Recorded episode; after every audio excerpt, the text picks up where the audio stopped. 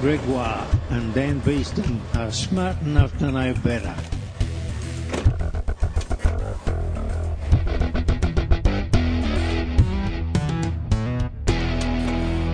Hello and welcome to episode 128 of Smart Enough to Know Better We're a podcast of science Comedy. and ignorance. In this episode, we're going to be interviewing an ant scientist by the name of Dr. Kirsty Abbott. Ants, who cares about ants? They do nothing for anyone at any point, I'm sure. You're about to care about ants, Gregoire.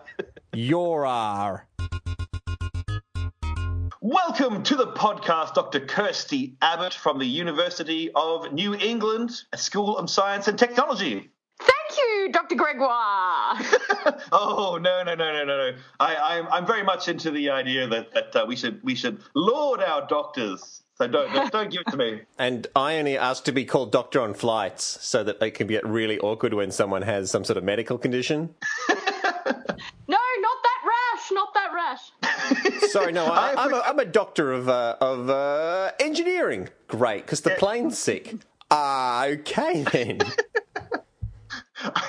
anyway, so people might remember Dr. Kirsty from a previous podcast that we did live at Woodford for the Planting Festival. Dr. Kirsty is an expert on ants, an ant expert. That makes you an entomologist, I do believe. An entomologist, but even like if you're going to drill down even further, it's a myrmecologist. A myrmecologist. Yeah, M Y R, not mermaid, like not Oh, but- M E R, oh. M Y R cologist. I'm not that interested anymore. Okay, stop the stop the recording. And I thought, and I thought it was M U M because ants are so small they'd be quiet.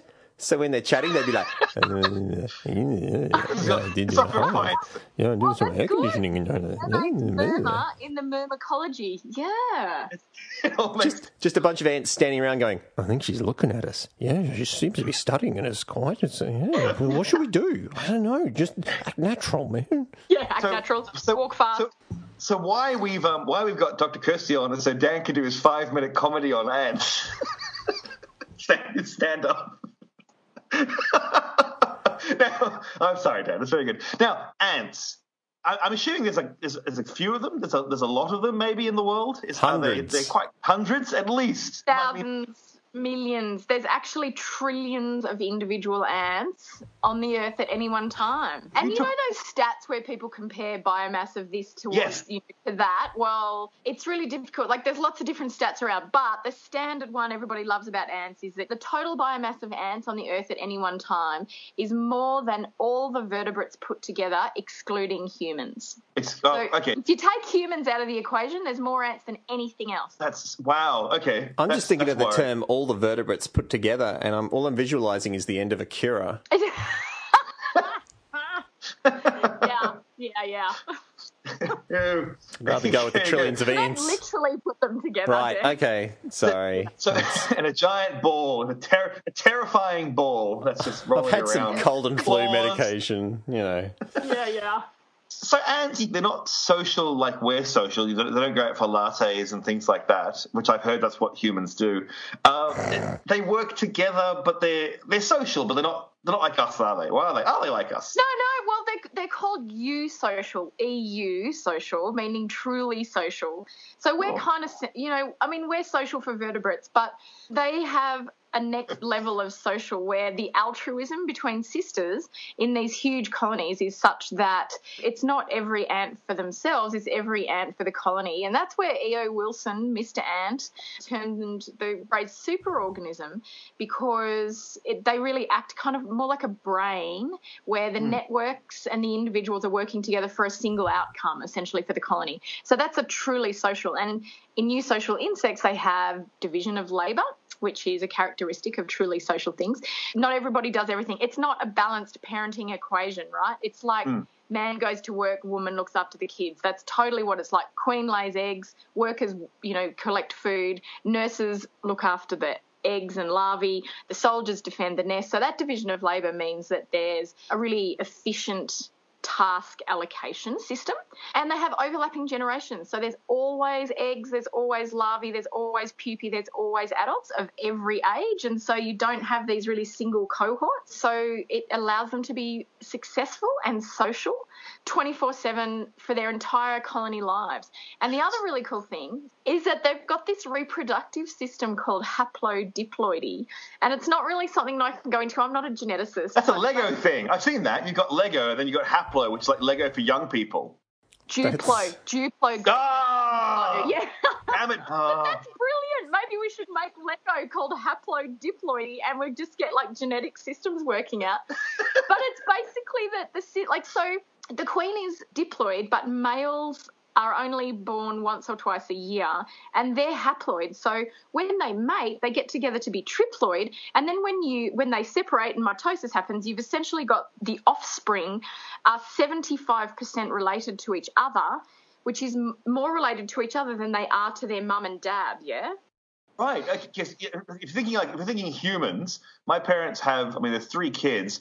We're on average 50% related to each other because of Yeah, genetics. yeah. Okay, yeah, right. Because So- you've got diploid, diploid getting together, and then you, and then they, you know, they get together, they combination, random crossing over, all that sort of stuff, and then meiosis happens. Then you pull them apart again, and you've got diploid organisms. But essentially, with ants, you become triploid. You've got two sets of genes from your mum, one set from your dad, and then when you have that random crossing over and pull them apart again, they're actually they've got 75% of their genes are? Same basically. So the sisters, the the worker ants, are more related to each other than they are to their mums and dads, which Wow. means that they're more likely to cooperate. And so this whole theory of kin. That's not how I found it with my siblings at all. But anyway, no, no. the more related with you are does not mean you work together a lot. I must admit that's not how it works for us. But anyway, No, see, different social systems. No. Altruism in humans and altruism in ants is a completely different concept, seriously. But the sisters are more likely to work together because they're more related. And the more related you are to someone, the more likely you are to protect them and work together and, and work for one outcome. And that's exactly what happens with Otherwise, ants. So you don't related. procreate properly, and you, you and your DNA drops away. Yeah, so it's in their best interest, right, to help each other. that's amazing. I didn't realize that at all. So they're very closely related. Now, when we hear about families being closely related in humans, that's always like inbreeding and that sort of stuff. That's always a bad thing. As time goes on, oh, you Oh, But start they're getting very. They work hard to like defend each other, though. Yeah, that's like right. they might have some genetic Yes. problems, but they're very much Yeah, yeah, no. My family, the best it, yeah, yeah. family. Yes, I'm about to say yes. I'm about to go. You know, I understand what you're saying. So, so with ants, do ants inbreed then in the nest? I mean, how do they get around that problem?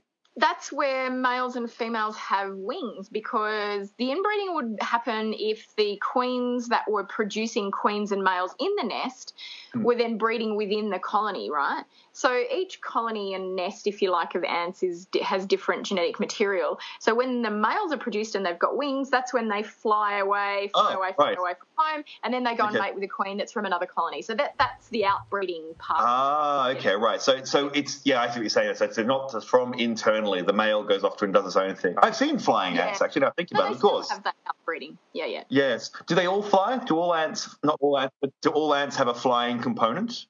Yeah, the queens and the males um, have Oh, the- always had wings just for that. The queens dispersal. fly. Yeah, yeah. Because the queens are huge, aren't they? They're like, aren't they like like larger? Normally, on average, like much, much, much, much, much bigger. Yeah, yeah. They've got giant. Well, they have in their thorax. They have to have giant muscles to control their wings, right? Like, so when you look at anything that has wings, has a bigger thorax than something that doesn't have wings because they've got all those flight muscles. But their abdomen has to be huge because they've got increased fats and lipids to be able to sustain their first generation of offspring. Because the males die, right? Males are redundant, so the males mate and then it's like, see you later, buddy. Um, and then the, the female has to sustain laying the eggs and looking after, I guess, the first generation of offspring. And so she has to have fat. She has to have lots of storage. So her abdomen's bigger and she needs wings Wow. to get there. So her thorax is bigger. So when she mates with the guy who's sort of come in from somewhere else, with Yeah. humans, you've got to have like one mating for one baby. Maybe you can have like twins or triplets or something like that, but it's really normally one mating and one offspring production. You can't store sperm for later. Do- Does, does she have to ha- like keep guys around for ages, or no? She's like, thanks, go away now. Yeah, one mating and she's set for life. Life. Just yeah, life. She can just pump out eggs for the rest of her life. Life. That's insane. Now, what's the life for a queen ant, though? Like, is that like Yeah. a day, a week, a year? Yeah, literature says the longest living queen ant was about 30 years. But that's mega. Wow. I know. I d- That's I- like that's not that's, even close. That's like a naked vole rat. Yeah, I naked know. mole rat. I know. That that's a I long can't time. what species it was. Yeah, it's a big animals that long live- time. That's But crazy. that's not normal. Yeah, that's not normal. So most most Okay. queen ants would live anywhere between sort of like a year and maybe five years or something like that. That's that's a long time. But That's the still a turnover time. of workers would be every sort of six months as well. So that's they don't live long. Right. Okay. That's that's So amazing. Are the workers and the what are the other ones? Farmers, engineers, workers Soldiers? and No. soldiers. Workers and soldiers. Are they physically different creatures, or are they? uh, Is it just a part in their brain which is like I'm going to work or I'm going to solge? So both. And the best thing about ants is because there's so many of them. So in the world there's over 15,000 species and you could probably say that they've radiated to the point where every species has solved an evolutionary strategy slightly differently. So it's really difficult to generalize with ants. You can, but in this case, there's some Six legs. Yeah, yeah, yeah. yeah. Okay. That's, that's, that's sorry. I'm, so, I'm, just, I'm just showing off my knowledge now. Don't mind me. Excellent. Good work, Greg. In terms of soldiers and workers, it can be two things. It can be a sequential behavioural change with age. So when they first born out of a pupae, they need to harden, and they're a little bit vulnerable, like the air hardens their cuticle. And so they stay in the nest and they often become nurses first. So they're looking after their sisters that are still small and feeding the queen. And then as their cuticle hardens, they can go outside the nest and start looking for food or become soldiers. And then when they become a little bit more dispensable, they can go further and further and further away looking for food and defend the nest that way. So they can have that sequential task changing and task switching. Yeah, so they can actually change tasks as life, life goes on. Right, okay, right. The career change, that's nice. Yeah, it's total Okay. career change. Yeah, yeah. But there's some species. There's a genus around the world, Pheidole, which is one of the biggest genera of ants on Earth. You'd know these. Most people in Australia know them as big-headed ants. So in the same nest, um, the, the soldiers have giant heads, and the workers have just totally normal small heads. And it's because the the soldiers are the defence system straight away, and they've only heads because, like the queens need muscles for their wings to work, they need giant muscles for their mandibles to work and to defend and things like that. So big-headed ants, Yeah. Pheidole, and a really common um, and damaging invasive ants, Pheidole megacephala, megacephala, big head. Mm, It's a bit no-brainer. It's really obvious. So dig them up, have a look. You've got soldiers, big heads, workers, small heads. But they can't change career then. They're, they're stuck as a soldier the rest of their life or stuck as a worker for the rest of their life in that case. Okay. So once again, it's like, as you said, it's to talking about different types of ants is kind of say talking about different sorts of vertebrates. A dog is very different to a cow. You know, they, they've all dealt with problems differently. Yeah, I guess so. Yeah, yeah. Except they're all ants, though. They are still ants. They're all. Yeah. They Yeah. can't breed. You couldn't take like a crazy ant, like a crazy yellow ant, I think they're called, and a, and another ant that I can't think of a name of for the moment, and mate them, can you? They're, they're separate species. Well, as far as I know, there's no hybrids. I don't. Yes. To be honest, I don't know. That's something I'm going to look up. But no, as far as I know, there's no hybrids. Hybrid ants. Although okay, they that's- do, they change over time. So, and this is the same as mammals and vertebrates, anything like that, is that you can have a subspecies, but then the, then you get into this horrible, complex world of taxonomy and who names what and why they name that, and yeah, And at what point does something start being a new species and stop being a subspecies? Yeah, yeah, yeah. And You've got splitters, people who split species more often than not, and then you've got lumpers, people who lump species more often than not based on morphological or genetic characteristics. You know, That's it's a political nightmare. Oh, we don't go that let's back away from the politics. So I, I'm going to try and go back. I'm just interested.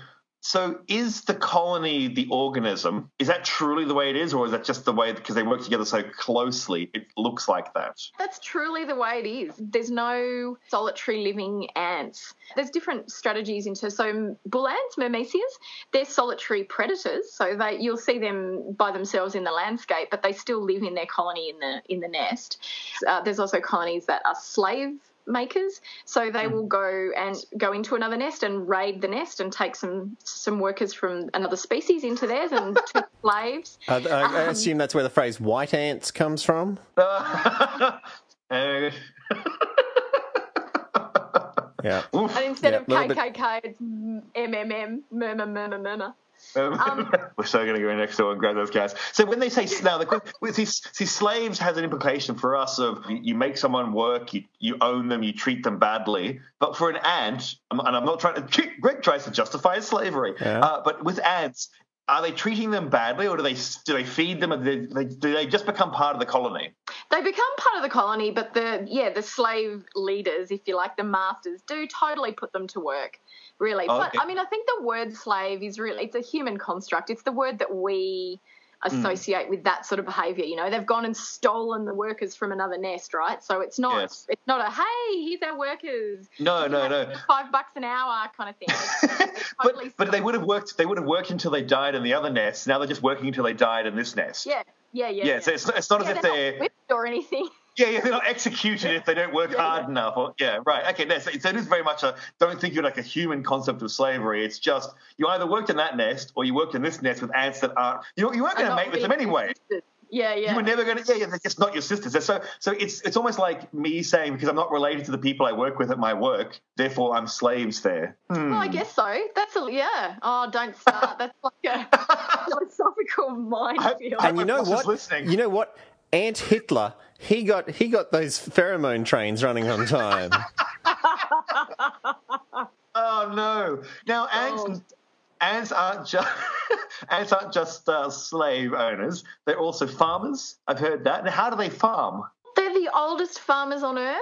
So leaf cutter ants in Well, Central hang on, whoa, whoa, whoa! No, look, that's a big call. They only live Yeah. for one to five years. My uncle's a farmer, and he's fifty or Oh sixty. yeah, okay, okay. Uh, So I'm not just- the, yeah, yeah. That's rubbish. They have I'm calling you out. Doctor Kirsty. You lies. You did, you did. My language is bad. That's inaccurate. That's no, I'm just an idiot. Please. okay, so ants as a group of organisms have been farming in evolutionary time longer than any other um, organism on Earth. Is that better? I'm Wow. sorry. Okay. So I think How? And oh, define I'm gonna farming. have to look. You know, leafcutter ants that you see those iconic ants that are carrying giant leaves on top of their heads, and they're always the ones where we talk about that ants can carry hundred times their own weight, and then you see this giant thing, and they're do, do, do, do, do, along. Well, most people think that the ants farm the leaves to eat the leaves, or they cut the, but they don't eat the leaves. They take the leaves back to their nest, and it is essentially a substrate on which a fungus feeds, and they farm the fungus. So it's kind of like us feeding our cows and sheep lucerne and hay and everything, so that the, the cows and sheep get fatter, and we eat the cows and sheep. We eat the meat. So what the leafcutter ants are just feeding their fungus, and then they eat the they live off the fungus. So That's they're farming so cool. fungus. Yeah, really. so they're cool. basically cutting out fertilizer. yeah. Or mulch. Or mulch, Mulch. yeah. Food, Yeah, I mean, mulch. it's food for the fungus, and the fungus. In, if you cut open, there's some really cool pictures. If you cut open a leaf cutter's nest, and it's just a huge chamber of fungus, and then then you just the little leaf mulchy bits underneath, and it's really lumpy and textured, and the ants are just feeding on this surface fungi. And the cool thing is that you know people go, well, why don't they die? Because fungus is a pathogen mostly, and there's lots of little microorganisms there that are bad, but they have antibiotics that coat their exoskeleton so that it actually protects them from any pathogenic. They don't get fungus on them. This, this No. fungus stays where it should stay, which is on the walls. Yeah, yeah. That's amazing. That'd be cool. Yeah, now, I've also. So they've got antibodies in their antibodies. Yeah. All right, good, good. And I've also heard that they, on the slavery front, they also grab other species and bring them into the nest as well. Or they, they like, is that true? They farm things like aphids and that sort of stuff, or slave Oh, yes, aphids. other organisms. So Yeah, oh, not, uh, not of ants. Sorry, yes, yeah. Ants can have mutualisms with honeydew producing insects, so it might be aphids or scale insects or psyllids or amblypods, some sort of honeydew producing thing. And ants will move the larvae of those to a more suitable site, often where they can harness so and then as the larvae inserts the proboscis into the plant and becomes an adult so that's producing more honeydew the ants have that source of honeydew right where they need it and green tree ants are a classic for this actually. You know, green tree ants produce these nests that are like woven together with silk. Oh, oh yes. Do I ever? Oh no. So ants can So- pres- produce silk. Yeah, green tree ants do. They get their mandibles and their legs and they grab one leaf and then the other leaf and then they pull them together and then they knit it together.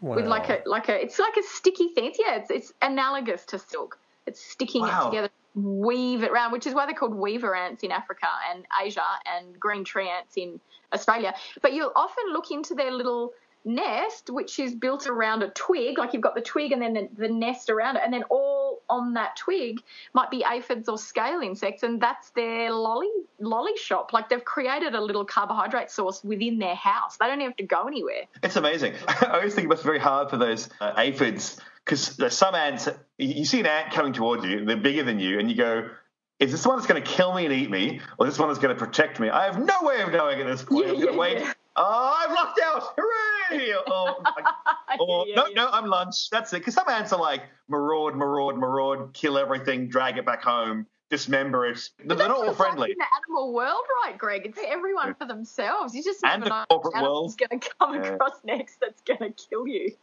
That's right. That sounds like Tell business to me. That's why I'm talking to you guys both over the uh, phone lines. I just do not trust you enough to to- have you in the same room. All the same city. Wise, Dan, wise. What's the thing about ants that most people don't know? Like, what's something when you tell them, they normally go, "What?" that all worker ants are female? Oh, okay. Yeah, There you go. without a Gang for the- doubt. that- go sisterhood. Yeah, totally. Uh, without a doubt, that is the thing that blows people's minds every single time. And over the years, having worked with ants and social insects, well, like bees and wasps are the same. They're mostly females that do the work. I mean, a bee colony is slightly different. The drones are males and they're there kind of all year round. But with ants, they can operate completely fine without any males. Um, for a lot, I mean, the altruism and the superorganism part does not include males. Males are there for genetic material, really, only. Yeah. Um, so when Basically, they're like a flying a flying gonad. They just turn up, they they impregnate the queen, and that's it. Yeah. That's just it. Right. Yeah. Okay. It's it's There, so- wasn't there a highwayman called the Flying Gonad? what? No, really, That- that- no, I that- must be. I may be misremembering that. It certainly sounds like the name of a. It's one of your one of your fantasies there, Dan. Beware the I might flying make gonad. ca- ca- I might make some puppets and do some puppet shows with a flying gonad. I can just That's um. I didn't realize it's saucy adult puppet shows. Anyway. Yeah, yeah. um, they're all girls, so they're all so they're all females in the nest. Mm. Actually, I didn't realize they all were. Oh, I thought there must be some males hidden away somewhere, just hanging out, being you know watching television and scratching themselves or something. no, they're not even doing that. They're born, they mate, they die. Like they're, they're just not even part of the the social fabric of the colony. There's some in, in some species they last for maybe a few weeks, maybe up to a month, and if they're mating multiple times, and they can do that. But in, some species, the males don't even have mouth parts. Like they don't even feed. They just literally they just get their genetic material out there, and then they're done. And so that is against our entire cultural paradigm of hmm. control and work done by males. I mean, in our Western society, and you you might notice, and I notice this all the time, is when we see an ant or a butterfly or particularly insects, but with most animals, humans will say, "I wonder what he's doing." Oh, look at Yeah. oh, look at that that little boy or you know that guy. I mean, our our language and the paradigm around male organisms is enormous, and so in our discovery program, actually, we run an ant, we run school of ants and pollination and some soil activities, and. I've decided that I think I'm going to ask all our facilitators to start just saying she because Yeah. in 95% of the cases we'll be right but it actually we've been wrong for so long it doesn't matter whether you say he or she because he's been wrong so anyway i'm changing it all to she and i'm constantly saying it's girl you mean she her I think it's a good point. It's also scientifically accurate, which is you know technically correct, the best sort of correct, as I like to say on the podcast. so it's so they're all females, and that's so why is that? Is that just an evolutionary? It, could have gone down either path, or no? There's a reason why they're female. I don't know, Greg, and this is another thing I'm going to look up. You've got a few things I'm looking up now. You can trace lineages through mitochondrial DNA, which is maternal, and in some ways that has driven the altruistic nature of the superorganism. So the mitochondrial line, if you like, um, is a lot stronger. Um, with, with that, and I think that could have had something Yes. to do with it. But yeah, I don't Okay. know. Yeah. Yeah. So here's the question: Is if we go back far enough, like the start of ants, like when ants became ants for the first time, were they like individuals hanging out doing the individual thing? Can we even ask, answer this question? Like, or did the, did the altruism come later as a as a colony sort of the colony concept was created, or were they always a colony animal? No, the colony concept came later, and this is Wow, yeah. okay. To be honest, this is not my forte, but ants came from wasps, and wasps have a much more Right. diverse um, social system. So there are solitary wasps, and there are wasps that don't hang out in these truly social superorganistic colonies like ants. And so, yes, so ants were hanging out more like wasps, and then and then became super colonies. And in fact, even now we're seeing the evolution towards what we call super colonies. My PhD was on the yellow crazy ant stuff, and so even when I started my research back then, was I was absolutely obsessed with the idea of this super colony where mostly we see mosaics of ant colonies and nests in, in a in a hectare or in your backyard or something like that, where ants fight at their boundaries, which is again this classic hmm. paradigm of territoriality and things like that. And that's that's a single unicolonial ant structure, and that's fine. Hmm. But these super colonies, they can actually be loyal between nests. They have multiple queens per nest, and and they can have, say, well, on Christmas Island where I work, the yellow crazy ant had two and a half thousand hectares of a super colony. That if you transferred like a worker between one nest over on a hill and another one about three kilometres away, you'd put it together and there'd be no fighting at all. They'd be genetically similar. And so this cooperation between multiple nests and multiple colonies But they are related. They are somehow related. They're not. I mean, obviously they're sorry. They're related, obviously, but they're they're close enough related that they see themselves as sisters, cousins, Yeah, yeah, like totally Okay. as sisters. sisters. Um, wow. And so invasive ants are a really good, and this is where my expertise comes in. Invasive ants are a good um, example of a suite of species that have evolved this super colony structure, in which case they're able to build up their numbers. And when it's a numbers game, they can overwhelm and outcompete and displace other native ants. They can overcome. Mammals, vertebrates, all sorts of things, and just take over an ecosystem. And in Spain, the Argentine ant, which is a, a temperate invasive species, they found genetically similar ants around the entire coastline of Spain. I think it was two and a half thousand kilometres or something between Wow. the end of Spain, and they were all genetically related. That's a super colony. So that now I'm gonna I'm gonna come out and say that sounds very similar to humans to me. Like in, the thing about humans is we've learned not to murder. I mean, we still kill each other quite a lot, but but really we don't. I mean, honestly, there are seven seven point something billion of us. Most of us aren't murdering each other at any any moment in time. That's why we can you know have a civilization. So uh, and we spread across the planet because. We've displaced everything else. We can push everything out. We, we work together. I don't have to hunt and kill stuff and, or make food. I can teach science because other people do that role for me through. I mean, you know, I, I, I always I'm, I'm suddenly I'm explaining capitalism and civilization to humans. Yeah, yeah, yeah. So, oh, Sorry. you would love. Let me tell you about this fantastic podcast about this guy from um this guy Noah Yuval Harari, I think his name is, and his entire theory of why humans have dominated the world is the ability to cooperate flexibly in large numbers. Hmm, hmm. and no other animal on earth and he does say with the exception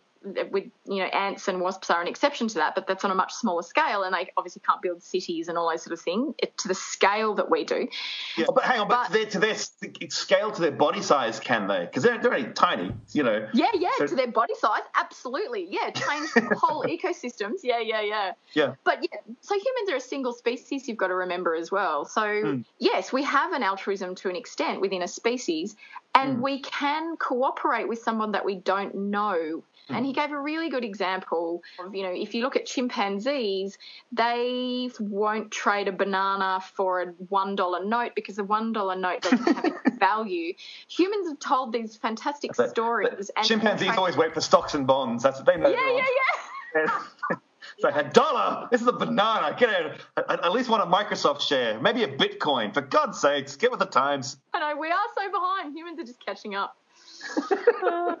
Uh, but yeah, Sorry. his argument is that we we can cooperate with people we don't know or individuals we don't know and do so flexibly and change that cooperation based on the stories that we tell as humans and it's unlike any other organism on earth it's a cool one look that one up actually So are we an ant? That's the question. Are we a superorganism? Oh, No. okay, fair.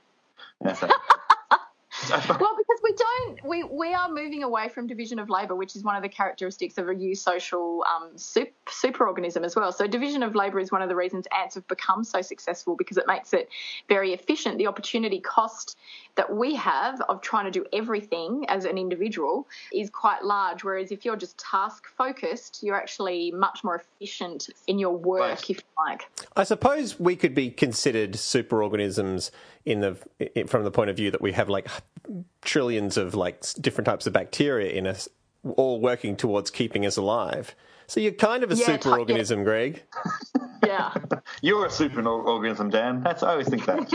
I always go, Dan. He's a superorganism. But not when I put my glasses on. Then I'm then I'm simply Clark organism.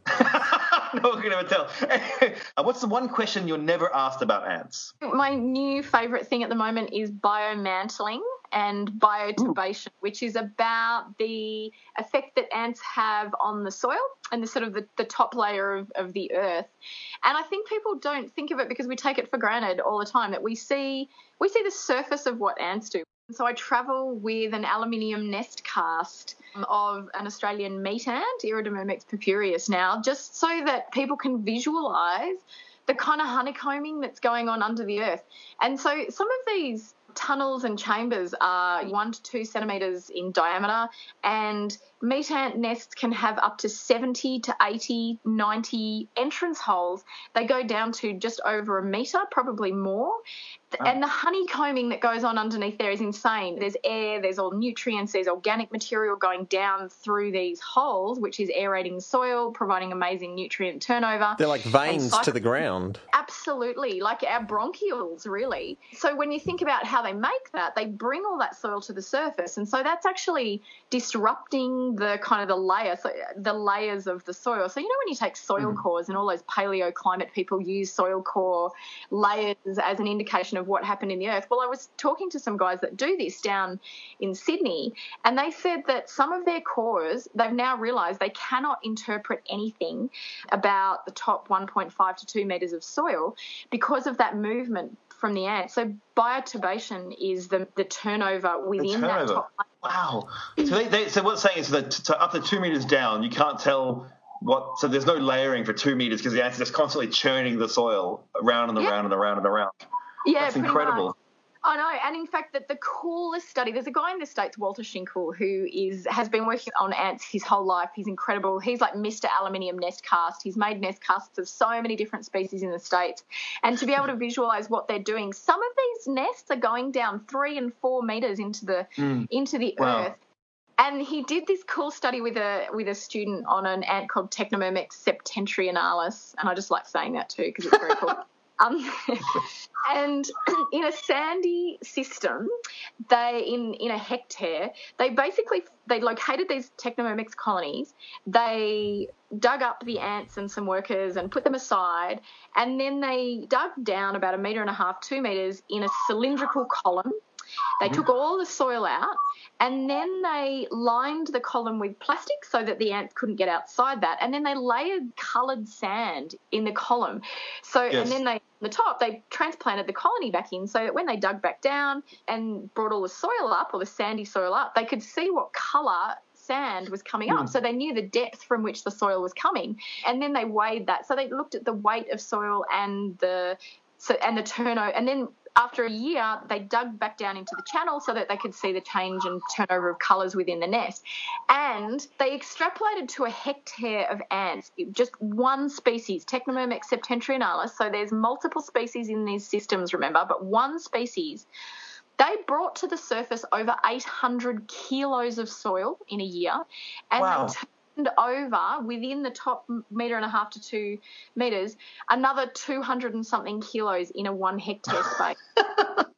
Oh, so a ton of soil per year from one species of ant is being moved and turned over and brought to the surface. And I mean, that's mind blowing. The, the kind of Yeah. biological activity that they are providing to the, so- the soil is the implications for that are enormous. You think of the ground as being like a static thing, but the whole thing is churning like like Yeah. the edge of a of the sea. Yeah, So yeah, you- totally. Yeah. If you watched it over time, you'd be terrifying. If you're like, you know, just you'd just be like, oh it's all moving. That's scary. Now, Yeah. do they are, are they ones who come into your house? Because I've noticed there are difference in sizes of ants. So you get tiny, tiny ones and big, big, big ones. But the ones that, that, that I think that I see in my house on a regular basis, I should probably clean more. But they're really small. Have, have ants? It won't have make ants, any difference, Greg. It won't make any difference. They just come in anyway. Okay. Oh, good. There, I'm not going to clean then. There you go. I've been Not told your by hygiene. Yes! Take that, everyone who ever questioned my hygiene. Which so Dr. Kirsty says it's fine that I'm a filthy animal. And she's a doctor. She knows what she's talking about. Not that sort of doctor. She's an ant doctor. That's fine. That's that's what we're talking about ants. Now, uh, do the ants have ants changed to come and live with humans? Are, are there any ants that go, oh yay, humans? We really like those guys. They created a fun environment for us. Or no, they they just exploit us or they exploit everything else. There's a suite of ants we call tramp ants that are more often associated with humans. And in Australia, there's probably 12 to 15 species. I mean, 12 to 15 species out of over seven or 8,000, remember. So it's a hmm. fairly, sub, you know, small subset. But yes, there are some that are more dis- predisposed to being with humans, just like crows and rabbits and, you know, Cockroaches. And cockroaches, things like that. Yeah. But mostly, and um, some research done by Deborah Gordon, ant lady in the States, says that if the environment is right in there, they'll go. It's the weather that kind of ch- makes them move back and forth. It's Right. so. I mean, yes, it's, it can be food sources, but there's food sources in most of the environment. Ants, ants that are generalists will find food sources anywhere. So it'll be the weather or the change of that environment that moves them in and out. And if something's more desirable in your house, if it's a little bit more moist, if it's dry outside, or if it's if there's a little bit, you know, of a hidey hole for the queen, um, if the temperature's right, all those sorts of things, that's when they'll move in. It's the environment, not us particularly. But I suppose we create the environment, so well we can anyway. We're good at Yeah. that. Yeah, So yeah. if we wanna yeah, get- we create, create micro habitats that they'll exploit. If we want to get rid of the ants in our house, I'm not asking for expecta- um, extermination advice, but if we want to make our houses less tasty for ants, what should we do? Uh, move out. I, I, That's it. Give up. Give up. yeah, Live yeah, in the wild. Like, That's a murmur centric opinion. yeah, yeah, okay, yeah. Look, to be honest, you could probably a lot of people put ant sand along windowsills and entrances and things like that. And essentially what that does, it's not a toxic thing in any way, but because ants smell through their tarsi, their feet and their antennae, if they're clogged up, if their sensilla are, are clogged up, they can't smell and they get a bit confused. So you could possibly put some powder or some ant sand around, which clogs up their sensory system, and they're more likely to turn back. That's like that's like a hey, Great Wall of China kind of thing. Generally. It's really difficult. It, it's I don't know. Like it's, it's kind of poison or nothing, really. Yeah, so you, you got to kill. So I don't want to kill them. Okay, that's interesting. So there's really I've got this thing that happens at my place like once a year, where for about four hours in the in the middle of the day, I will suddenly just have in on the inside wall of my house and the outside front wall of the house, I just have like tens of, if not hundreds of thousands of winged ants that are bigger than the usual ones I see around. What is going on there? Well, are you sure that they're ants? Uh, could they be termites? Uh, they're And not. do you know the difference between, like, do you know what the difference between what they look like? Because I know termite um, nuptial flights and winged termites, when they disperse, they can be thousands and thousands in a really short period of time. Same thing with winged queens, but it's often not as noticeable. I mean, I'm not, they could be winged queens, but it's essentially a nuptial flight. So you've just got coordinated, kind of a little bit like coral spawning, where you've just got coordinated males and females winged or and they're usually coming to light so if they're attracted to a light space um, they'll just congregate and find their partner so it's Kind of like insect Tinder. like disco. Insect Tinder. They're like swipe left, swipe left, swipe yeah. left. It's pretty Nice. amazing because you'll come back a couple of hours later and it'll just they'll just be gone. There'll be Yeah, there'll be right. no That's right. sign that they were ever there. They've all Yeah. gone to, so so they've all, all paired up and all headed off for for um, a date night. Netflix and chill. Yeah where they dig and you know, hunker down under some leaf litter Oh, nice. That sounds like a that sounds like a sexy date. yeah yeah so i reckon that's what they're doing There you go. Now, Probably it's, do it more often than just that once too because they'll stagger their nuptial flights Huh. there you go. Hmm. So uh, now you now you have to capture one and send a picture to Dr. Kirsty to see if it's a termite or not. Yeah. Because if it's a termite in my house, then that's a problem. it could be a problem. I mean, it could be a termite that's not a problem. I mean, there's lots of termites that are not problems, which we all we always think that you know any termite is a bad termite, but that's not the case. And in fact, there's probably more termites in Australia than ants by biomass. So they think that actually there's 27 times the biomass of ants, of termites in northern Australia alone. So actually, you know, the biomantling and the bioturbation and all that biological activity that I'm talking about with ants, mm. now think of that with termites, and actually our entire country is controlled by termites and ants. Are, ter- are termites a type of ant, or are they did they come from wasps or? No. So actually, this is another thing. Apart from um, me telling people that ants are female, that termites and ants are not related is another thing that people it blows their mind because we call them white ants. They're not ants at all. The biggest similarity is that they work in social systems, like they're a eusocial insect, but they're more closely related. And in fact, the classification has just changed to be in Blattodea, which is cockroaches. So they're oh. more related to cockroaches. Oh. And yeah. And it's got to do with the enzymes that they've got and their microorganisms in their gut, which allows them to digest cellulose and lignin so that they can eat grass and, and, eat trees and houses and things like that. So ants can't do that. Only termites can. There you go. So they're not related at all. They're they're totally separate things. Do they fight? Is it like ant termite wars and they go for each other and that sort of stuff? Yeah, they... sometimes. And if you see, you know, the, the um, termite mounds, often it, there can be an ant termite war for the for some real estate, or termites die or move out, and ants will move into their termite mound. Or you can mm. have a mm. termite mound. I had a friend tell me the other day that she found a termite mound which had termites in one side and ants in the bottom of it. That's pretty unusual. that they could share real estate like that. That's amazing. Okay, well, I, I, look with the bombshell that Dan's house is probably being devoured by termites oh, as no. we speak. And at, at, the end of everything he's ever worked for is ha- about to happen. We have to wrap up the interview, I'm afraid, Dr. Kirsty, so Dan can go shore up his family home. Yeah. And so it doesn't, yeah. doesn't crush and kill the people he loves. thank you. Look, I'd like to thank you very much, Dr. Kirsty Abbott, for coming yeah, on the thank podcast. You. And... Oh my Thanks god! for talking about ants all morning, guys. no, no, no, absolutely. Where can people find you, Dr. Kirsty? They can Google me. Um, you know, just yep. Google me. But UNE, I've got a staff page at UNE or School of Ants. Check out my TEDx talk that I did last year too, because I talked about invasive ants and how they dominate ecosystems in that. Or my Richard Put a link Fidler in the podcast talk. as well. Yeah, okay. I chatted to Richard Fidler a couple of times, which was really nice, and talked about invasive ants and. You uh, know. uh, who's better, us or him? Oh, you know the answer to that, Greg. You... We do. We do know the answer to that. We've, we've seen Das Kapital.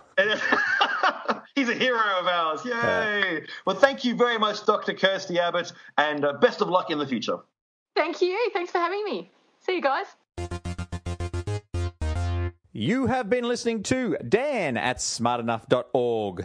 Also, Greg at smartenough.org, and I now super care about ants. It was a prophecy at the start of the podcast, Dan. Thank you very much now to Dr. True. Kirsty Abbott for her time and her lovely oh, voice. Ants, it's forever and ever and ever. I just want to talk about ants. That's it. From now on, that's it. yeah, follow us on Twitter, SE2KB, Facebook, SE2KB, all that stuff, SE2KB. Uh, yeah, yeah, yeah, yeah. All, all, that, all that guff. We are going to be traveling around America, not together. Absolutely, not together, but splitting up, like separating, like in a horror film, so that we can cover more ground. That's right. It's a big, big country full of amazing people. So Dan and I will shake hands at the Australian border and then we will go into the American wilderness and cities and we will see as much of it together and apart as we can. So, if you're a fan of the podcast and you'd like to catch up with one of us, I, Dan, I'll be uh, landing in California on about the 13th of August, and I'll be spending about five weeks traveling through Oregon, Washington, Idaho, Montana, Wyoming, Utah, Colorado, New Mexico, Arizona, Nevada, and then back to California. So, if you're in any of those places and you would love to catch up and meet up for a drink or something, feel free to contact me. So, at DNA Beast at Twitter. Greg. And I will be about the same time landing in LA and Las Vegas and the Grand Canyon. Just race up to me at the Grand Canyon and scream my name. That'd be fantastic. And then Denver, which is Colorado, and then Wyoming and the, and the Yellowstone National Park. Dress up as a bear and leap out and go, Greg, I love the podcast. As someone else, uh, earlier when we talked about going uh, to America, a listener wrote in saying, Do you understand the word bear has many connotations outside of the large land predator? And I went, no, because supposedly I was saying I was looking forward to being cuddled by a bear. Ah, and he was like, right. he was like, well, I'm a bear. If you'd like a cuddle, I don't live in Yellowstone, but if you come to Idaho, was like, Oh, right. I hadn't even thought about that. But hey, look, I'm up for anything. And so, yeah, so Yellowstone and then across to New York City, where, if, look, if you can get me tickets to Hamilton, I will cuddle you like a bear. uh, basically, yes, if you're listening, Mr. Miranda, and would like to, you know, because you're a creator of content, the writer and star of Hamilton, and I'm a creator of content, we're the same. If you want to give me a ticket, why not? So you'll be in New York and then coming back. So if you want to meet up with me, anyone, feel free. Get in contact with me at, at the Wah, T H E W A H, on Twitter. And if you are anywhere near the solar eclipse path in the US, when it happens, Stay happens, away. Totally stay away from it. rush to it. It's an incredible no, experience. No, go the other way because you're going to block up my. You're going to block. up really get the highway. biggest vehicle you can and just pull out onto the road. And if you cause an accident, so be it. That's for the, that's a problem for the people behind you. I see. Don't do that. Don't do that. If you're looking for information about it, go to thegreatamericaneclipse.com. It's got lots of good information on there uh, to help you in what you're going to be looking at and where you should go. Just stay away from Wyoming because that's where I'll be, and uh, I want to make sure I see it. If you want to hear more from us, we have actually been involved in another project. We got together and did a team up with the Raven on. here, Dan. I'm- Hey, I'm going to stop you here, Dan. Yeah. I'm going to point out that it's it's called a. The cool kids call it a collab. It's not a team up. It's a collab. the team up sounds more like we're all superheroes. Oh yeah, collab's rubbish. It's a, yeah, it's a Yeah, team up. it's a team up. It's a team up. Team up. Good. Okay. Okay, you need to check the show notes, go to smartenough.org, and there will be a link to the Raven On Game of Thrones podcast where we were guests and talked about the science of a magical land.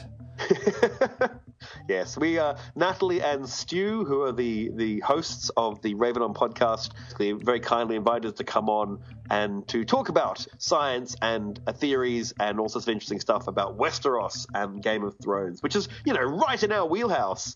But it was a lot of fun, so we're really happy to have done it, and we want to make sure people listen to it. Yeah, and uh, oh, also we're going to be in America during this season of Game of Thrones. So if anyone wants to like invite us into their homes to watch like the last couple of episodes, because we've been spent a week and a half in a tent. You don't have to invite us into your homes. Just let me stand outside your window and watch. That'll be fine. I'm pretty good at lip reading, so that'll be good. He's pretty good at standing outside people's windows too.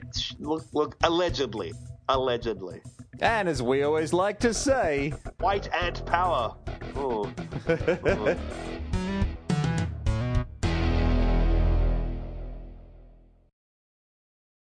We're really just sort of talking about ants in a very simplistic way, to be honest. Thorax, abdomen, head. That's what you need to know. That's Yeah, it. that's it. Greg, Greg's the sort of person who would actually avoid antennas on his head. A little bit of the alfoil, alfoil wrap around just to block it all out. I, I look. Hey, if if, I, if anyone is the one who wants to get rid of his brain and go into space with aliens, it's me, Dan. I'm all for it. Come All on, right. you can't say that I'm. I learned this thing about the, about tinfoil hats. They wouldn't block things out like a Faraday cage. They would actually pick up or Amplify. amplify signals. Yeah, so yeah, yeah, these yeah, people with tinfoil hats, they're actually helping. And if you think about it, it's, it's shaped like that, so it's an antenna down. So you might be stopping a little bit from space, but the mole men are going to get you every time. From the bottom, yeah. I went out to do um like with grade fives, like teach them about the solar system at a school. We're doing all the planets, and invariably with kids, when I get to Uranus, everyone giggles like crazy, which is fine. I, I, yeah. I know how to deal with that now. It's fine. Well, I thought I did. So I was like, blah blah blah. Of course, yeah, after after after Saturn, we've got Uranus. Where do you read for it? And they all kind of looked at me, and I but I kind of went directly into you know, and I know it's funny. We just got to stop laughing and move on. And basically, half of them went, "Why is it? Why is it funny?" And I went, "Oh, you know, because it sounds like anus." And suddenly, twenty five kids went. Oh my god! and I realized I'm the first person to ever mention it, and I went, if I had not said a word. You just saved them like 20 years of pain working it out for themselves.